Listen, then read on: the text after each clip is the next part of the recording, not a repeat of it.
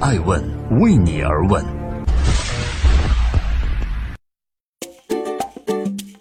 Hello，大家好，今天是二零一八年的三月三日，这里是爱成主持的《爱问人物创新创富》。今天共同关注女性人物醒目而活、使命而生的孙亚芳，狼性指挥官还是优雅的外交官？孙亚芳为何能在华为任正非的身边待二十多年呢？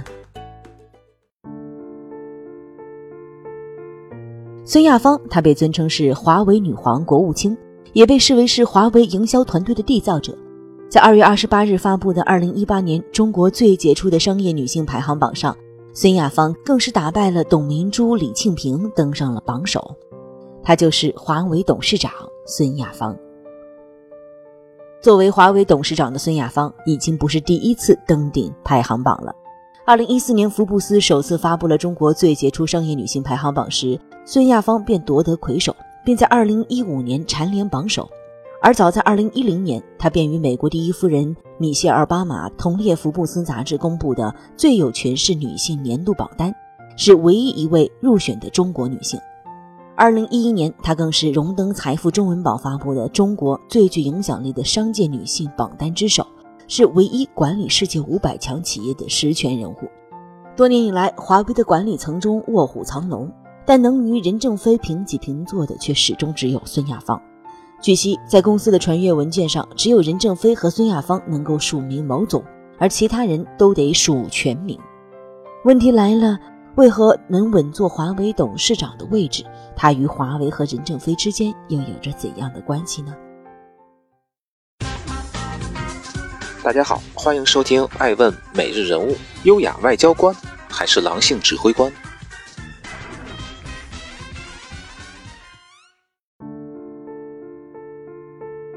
如今，华为的实际管理可以用左非右方来形容，这实际是确立了任正非一把手。孙亚芳二把手的位置，虽然身为董事长，但孙亚芳的真正作用是任正非的助手、参谋、政委。尤其是任正非不愿出面或不便出面的场合，由孙亚芳充当特使角色，更有助于问题解决或工作推进。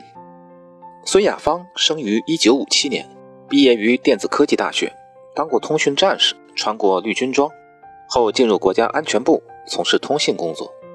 分别做过技术员、教师、工程师等，名牌大学毕业的身份以及专业的知识背景，为孙亚芳后来在华为的晋升做了非常有力的铺垫。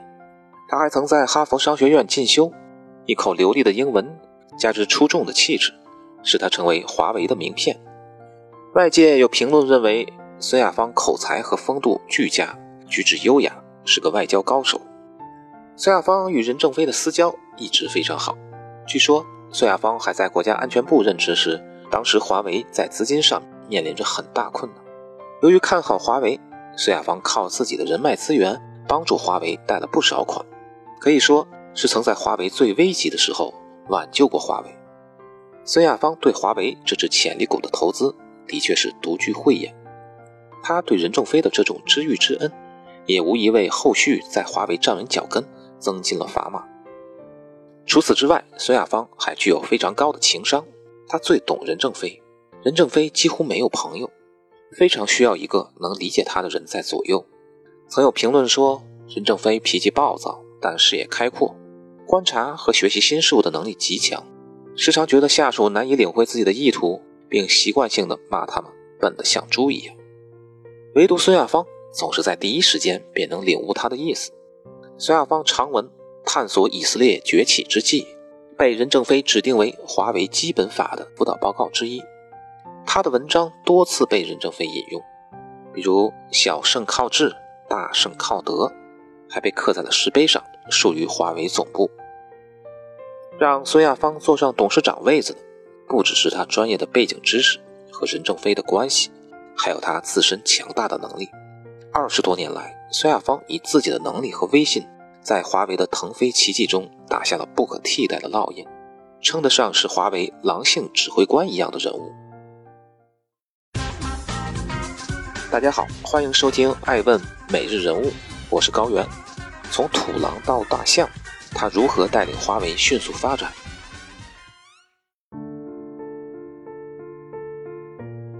一九九二年，华为成立五年之后，孙亚芳进入华为，先任培训部经理，再到长沙做办事处主任，后主管市场，直至升任主持市场和人力资源的常务副总裁。一九九九年，他出任华为公司董事长。孙亚芳在市场营销和人力资源两个方面对华为有着突出贡献。公认的事实是。孙亚芳为华为塑造了严密的市场体系和人力资源体系。福布斯曾评价，孙亚芳建立华为的狼性销售模式和严格的人力资源体系，奠定了华为在中国通信制造业龙头老大的地位。任正非自己也曾多次说过，孙亚芳最大的功绩就是建立了华为市场营销体系。自1996年开始，在华为工作七年的孙亚芳。着手建立华为狼性市场销售体系，福布斯杂志曾评价他为市场杀手。在与竞争对手技术区别不大的情况下，他严密的市场营销体系无疑为华为带来了对手无法超越的优势。孙亚芳建立起来的营销队伍具有高学历、高工资、高数量的特点，野心勃勃又不屈不挠。直到现在，客户经理也可以说是华为公司里最受重视、晋升最快。成长最快、最能得到好的发展的岗位。业内人士把华为营销人才的发展概括为“土狼、狮子、大象”三个阶段，分别对应华为占领的国内市场、开拓海外市场和问鼎全球的三个步骤。除此之外，前文提到的孙亚芳的专业背景，又使他始终保持着对通信业的清醒认识。在他的带领下，华为不断与业界同行合作。在保证了运营商的生存能力之后，作为供应商的华为自然实力大增。刚刚过去的二零一七年末，华为轮值 CEO 胡厚昆在新年献词中表示，二零一七年华为全年销售收入预计约六千亿元，同比增长约百分之十五，是阿里巴巴的四倍，小米的六倍。人才是一个企业创新与发展的源头，只有建立了科学的人力资源体系。企业才具有长久发展的能力。同样是在一九九六年，孙亚芳开始对人力资源体系进行建设。孙亚芳在人力方面最出名的壮举，要数他所带领的集体辞职事件。一九九六年，时任市场体系总负责人的孙亚芳带领自己的团队二十六个办事处主任，同时向公司递交两份报告：一份辞职报告，一份述职报告，由公司组织改革后的人力需要。决定接受哪一份？这次被称作“再创业”的运动，实质上确定了华为能上能下的人才管理机制。后来经常作为华为人保持狼性的英雄壮举而被人提起。华为人力资源体系最成功的三点是：人力资源储备、人员长期激励和强势优势企业文化的建立和贯彻。同时，华为公司的人力资源成本也占很大优势。虽然华为的研发投入比欧美国家小，但华为的人力成本却是欧美研发人员的几倍，这也就大大降低了华为的研发成本。而在研发方面，作为前线总指挥的孙亚芳，通过引进 IBM、IPD 和 ISC，启动了华为业务流程的大变革，让华为的成长基因从最前端的市场销售，成功延伸到后端的产品开发和供应链。在华为的所有部门中，市场、研发和人力资源三个部门是对华为贡献最大的。孙亚芳在这三个方面所做出的卓越贡献，才使得他董事长的位置当之无愧。欢迎继续聆听《守候爱问人物创新创富》。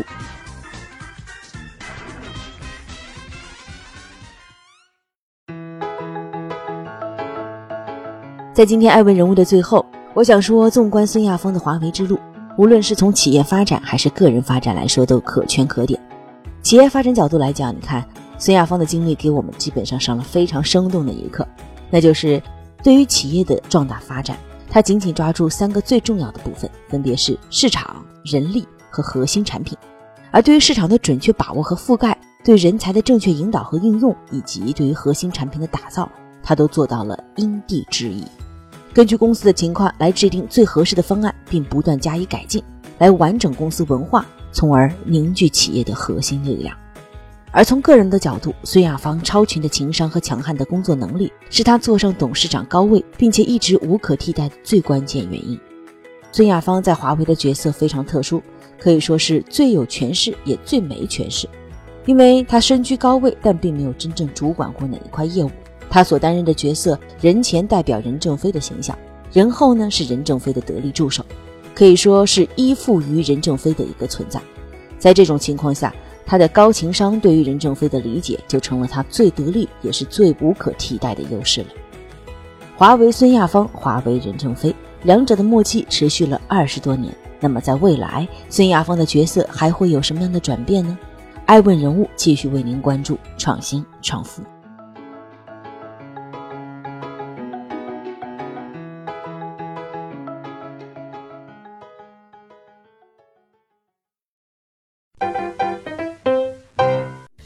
问是我们看商业世界最真实的眼睛，记录时代人物，传播创新精神，探索创富法则。